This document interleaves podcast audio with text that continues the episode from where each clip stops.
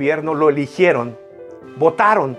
30 millones de mexicanos arrasó. No ha habido otra autoridad federal con tantos votos como esta, barrió con todo, 30 millones. Hay más o menos un promedio de 90 millones de mexicanos que pueden votar, más o menos.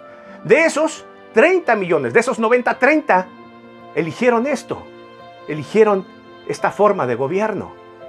40 de ellos, 40 millones, no salieron irresponsablemente a votar, dejando a los demás que hagan lo que quieran.